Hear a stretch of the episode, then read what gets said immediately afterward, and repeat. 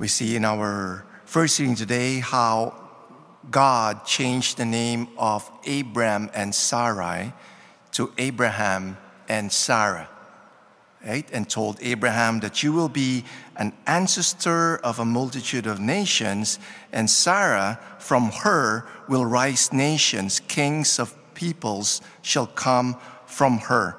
And for that to happen, God will give them a son. And it says here, Abraham fell on his face and laughed.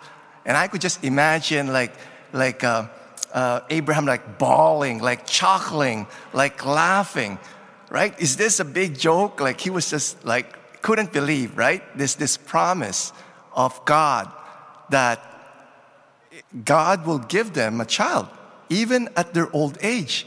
And Abraham said, Abraham, can a child be born to a man who is one hundred years old? Can Sarah, who is ninety years old, bear a child?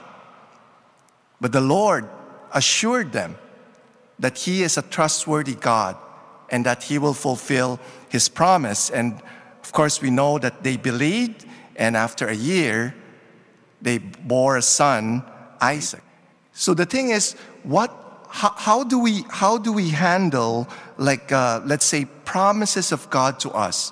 Maybe we sense that in prayer, or maybe somebody gave a prophetic word to us that you know, that, and then we bring it to prayer, and we really sense that it is really coming from the Lord. I remember when I was like really struggling uh, in the past with anxiety and depression, and I was like really having severe insomnia. So I got prayed over by a brother priest who really has to give a pro- prof- prophetic word. And he gave me uh, a, a prophetic word from Proverbs three, uh, verse twenty-four to twenty-six. It says there, "You can go to bed without fear. You will lie down and sleep soundly." When I got this prophetic word, I said, how could this happen? Like, it's impossible. Like, there are nights where I, I don't sleep at all. I, I couldn't believe this happening. And yet, it's true. Right now, I'm sleeping soundly. I'm sleeping like a baby. But it took years for this to happen. But during that time, I couldn't believe it. I couldn't believe it. Okay? So when I, uh, during that time when I was like also struggling, uh, I remember I had to print out my homily. And I have to read it word by word by word. Otherwise, I would forget what I'm going to say.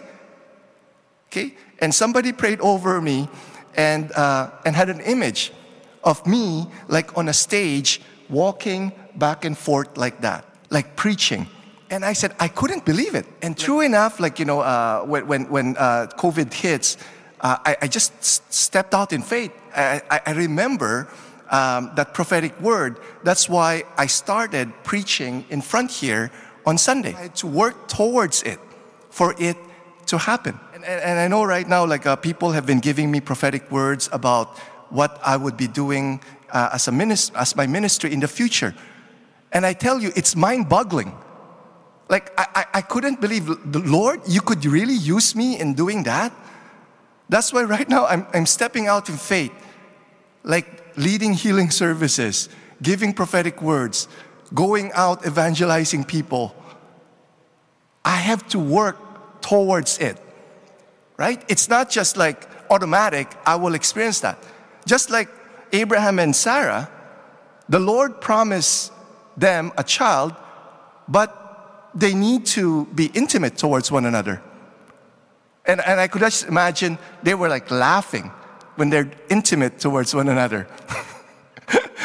Right? They're to- saying to one another, aren't we too old for this? one hundred ninety years old, right? one hundred ninety. But they had to do it.